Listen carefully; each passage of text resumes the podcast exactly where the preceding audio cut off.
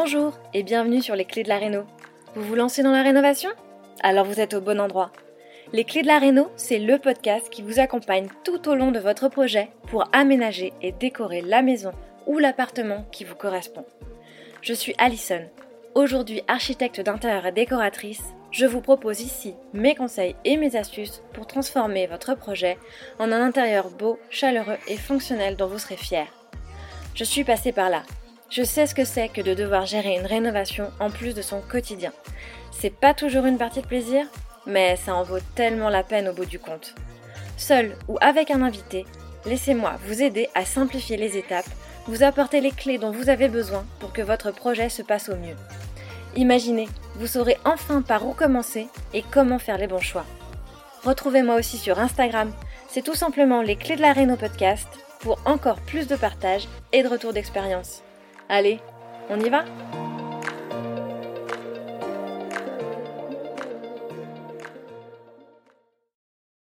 Hello les rénovateurs et bienvenue dans ce nouvel épisode de Les clés de la réno, le podcast. On se retrouve aujourd'hui pour un épisode en tête à tête et on va parler de plan 2D et de modélisation 3D pour ton projet.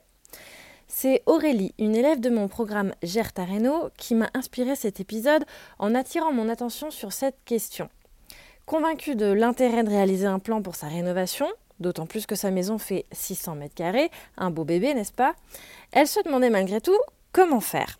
Et je pense que vous êtes nombreux ici à vous demander si c'est indispensable et à vous poser également cette question. Effectivement, lorsque tu envisages de rénover ta maison ou ton appartement, il est important de déterminer si tu as besoin de plans détaillés pour te guider dans le processus. Les plans et la 3D peuvent prendre du temps à élaborer, mais ils peuvent également t'aider à réaliser un projet sans surprise.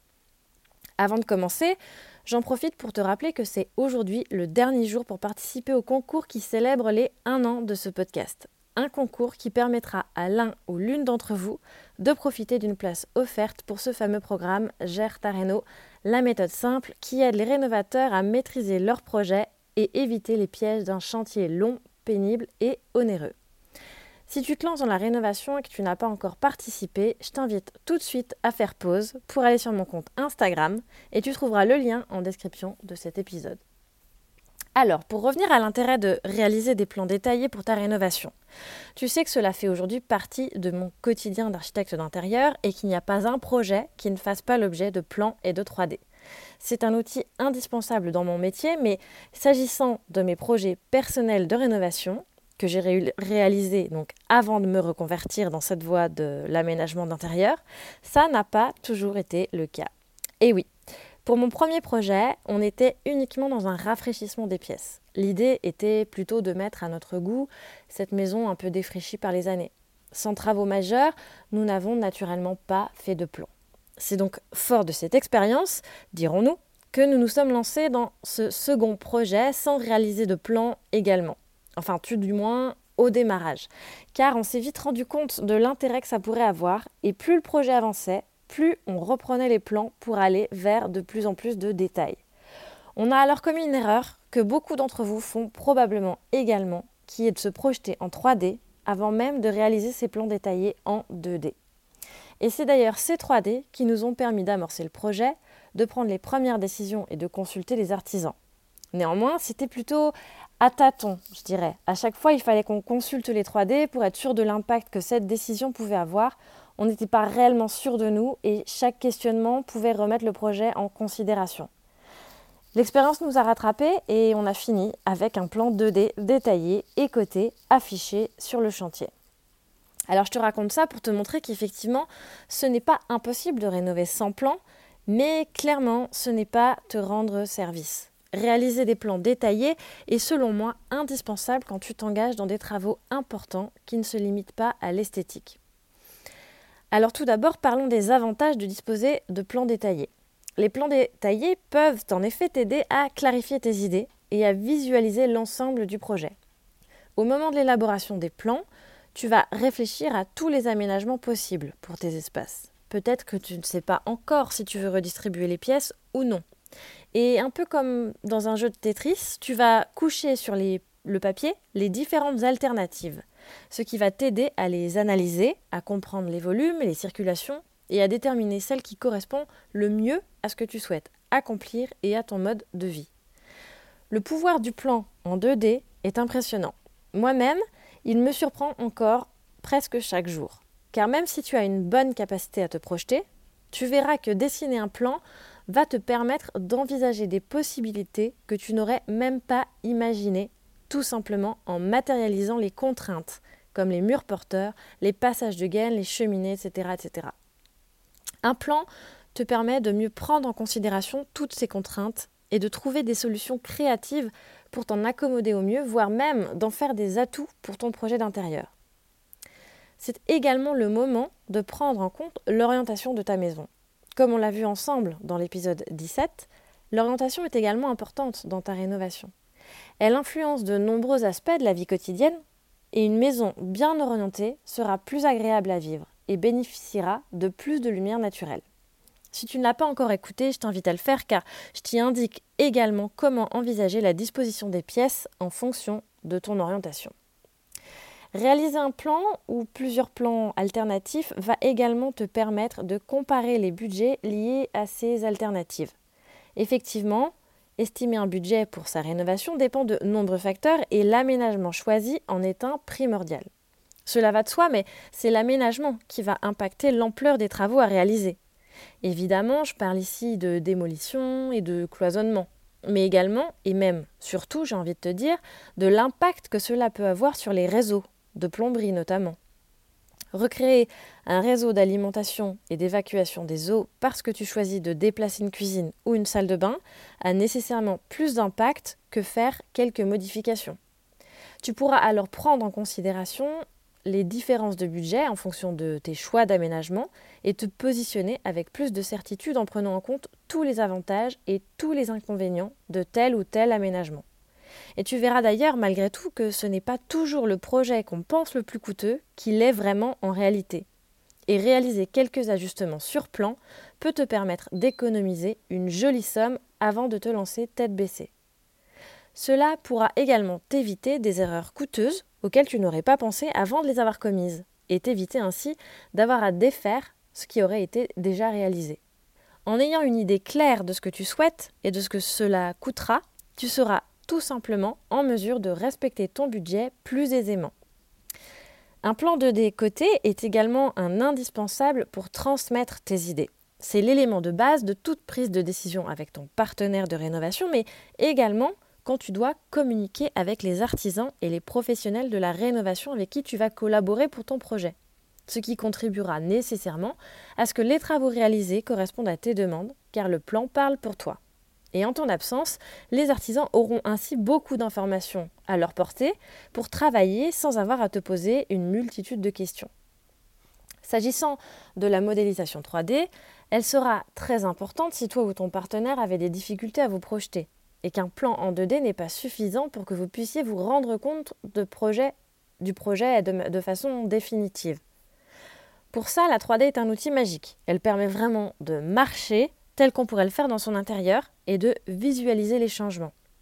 Avec la mise en hauteur, la mise en volume, il est évident qu'elle permet davantage de se rendre compte de l'équilibre de ces volumes et des encombrements pour gagner en fonctionnalité et avoir des espaces fluides et circulables librement.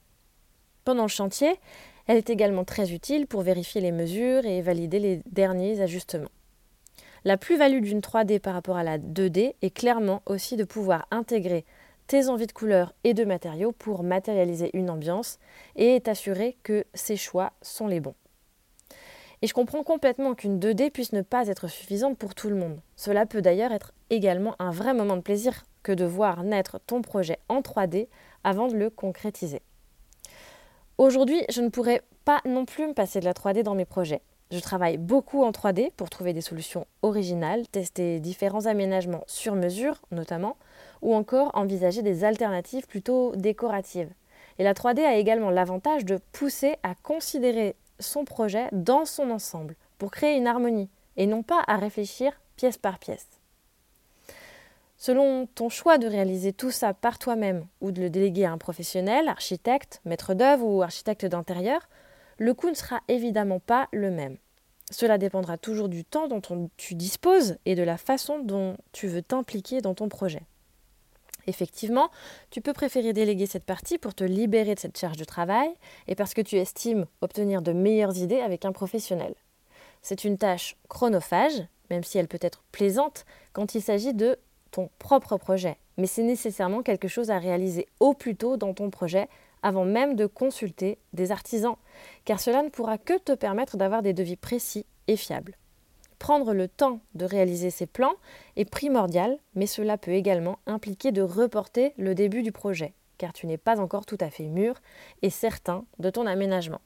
Et je te recommande chaudement de prendre ce temps nécessaire, quitte à retarder un peu ton chantier, car cela te permettra de gagner du temps par la suite et surtout d'être sûr de tes choix. En fin de compte, la nécessité d'avoir des plans détaillés dépend de ton projet de rénovation spécifique. Si tu prévois simplement de rafraîchir les pièces en remplaçant les revêtements de sol et les peintures, ou si les travaux n'impactent pas du tout l'aménagement existant, il se peut que tu n'aies pas besoin de plans détaillés. Cependant, si tu prévois de déplacer les murs, de créer de nouvelles fonctions ou encore d'aménager des combles, des plans détaillés sont, selon moi, impérativement nécessaires. D'ailleurs, plus tes travaux seront importants ou techniques, plus tes plans devront être détaillés. Effectivement, s'agissant de plans pour te permettre de créer précisément le projet que tu auras imaginé, tu n'auras jamais trop d'informations sur tes plans. Il peut être utile d'avoir un plan d'aménagement d'intérieur que tu pourras ensuite décliner selon les interventions. Un plan pour les démolitions, un plan pour les cloisonnements, un plan électrique ou encore un plan pour les réseaux de plomberie, etc. etc. Mais alors, comment faire? Maintenant qu'on s'est dit ça, comment procéder? Une fois encore, cela peut dépendre de l'ampleur de ton projet ou de l'ampleur des modifications envisagées. Tu peux décider de faire toi-même ou de déléguer un professionnel de la rénovation si tu souhaites confier cette tâche à quelqu'un pour t'en décharger mais il faudra prendre le temps nécessaire au processus de conception et accepter que tu maîtrises moins les délais. Alors si tu décides de faire toi-même, il n'y a à ce jour selon moi pas de solution parfaite et idéale qui réponde exactement à tous ces critères quand on réalise son projet par soi-même. Dans une certaine mesure, tu peux simplement t'armer d'un crayon de papier, d'une gomme et d'une feuille pour dessiner ton plan à la main. La bonne vieille méthode fonctionne toujours très bien à partir du moment où tu définis une échelle et que tu la respectes. À l'aide d'un CUTCH, tu sais, cette règle triangulaire qui fait apparaître plusieurs échelles, tu peux facilement créer ton plan et donner la mesure de n'importe quel emplacement. En revanche, cette méthode ne te permet pas de passer ton projet en 3D. Et si tu es comme Aurélie, face à un projet de maison de 600 mètres carrés, je comprends que tu souhaites créer un plan avec un logiciel de façon à pouvoir le modifier plus facilement et à pouvoir comparer les versions. Alors il existe plusieurs solutions en ligne qui peuvent également permettre de passer à la 3D facilement. Malgré tout, je t'encourage vivement à commencer sur le papier pour avoir une base de travail au moment où tu crées ton intérieur sur ordinateur. Même si c'est des idées griffonnées ou des croquis, pas forcément à l'échelle, mais savoir un peu où tu veux aller sera plus facile pour démarrer. Personnellement, j'utilise la version pro de SketchUp car la personnalisation y est infinie. Tout y est possible à partir du moment où on a compris comment fonctionne le logiciel, tout simplement. Il existe une version gratuite pour les particuliers qui fonctionne aussi très bien. En revanche, la prise en main de SketchUp n'est pas forcément très facile et elle nécessite de partir d'une page blanche, comme justement toutes les possibilités sont possibles. Cela peut intimider, au démarrage, je le conçois parfaitement. Avec SketchUp, on commence en 2D, puis on monte en 3D manuellement. Ainsi, si tu penses t'arrêter à la 2D, SketchUp est une bonne solution car cette étape y est facile et peut faire apparaître n'importe quelle cote. Avec les autres logiciels en ligne, comme Home by Me ou Cozy Casa, la conception se fait en simultané en 2D et en 3D, ce qui peut être facilitateur et d'un gain de temps assez intéressant. En revanche, il est plus difficile de créer des solutions sur mesure. Le gros avantage de ces solutions en ligne, c'est que la prise en main y est plus rapide et plus facile. Il réside cependant plusieurs inconvénients. Le premier est selon moi la limite de la personnalisation, mais qui peut ne pas être un frein pour toi, cela dépend de toi. En effet, tu peux y créer beaucoup de choses de façon plutôt intuitive, mais dans le détail, la personnalisation sera plus limitée. Pour te donner un exemple, avec ces logiciels, il n'est pas réellement possible d'intégrer ce sol que tu as repéré ou encore ce papier peint que tu aimes tant. Tu devras piocher parmi les éléments proposés dans le catalogue de marques disponible et tu pourras sans doute t'en approcher, mais probablement pas intégrer exactement celui que tu souhaites, alors que tu peux le faire sur SketchUp. Le second inconvénient est le manque de précision technique. Effectivement, l'intérêt d'avoir des plans consiste à avoir des plans détaillés et cotés. Et avec ces logiciels, tu peux faire apparaître rapidement et facilement les cotes principales. Mais parfois, tu peux avoir besoin de cotes précises qu'il est plus difficile à faire apparaître. Et ces logiciels sont surtout prévus pour la 3D. Du coup, les fonctionnalités de plan sont moindres, n'offrant pas forcément toutes les informations techniques utiles.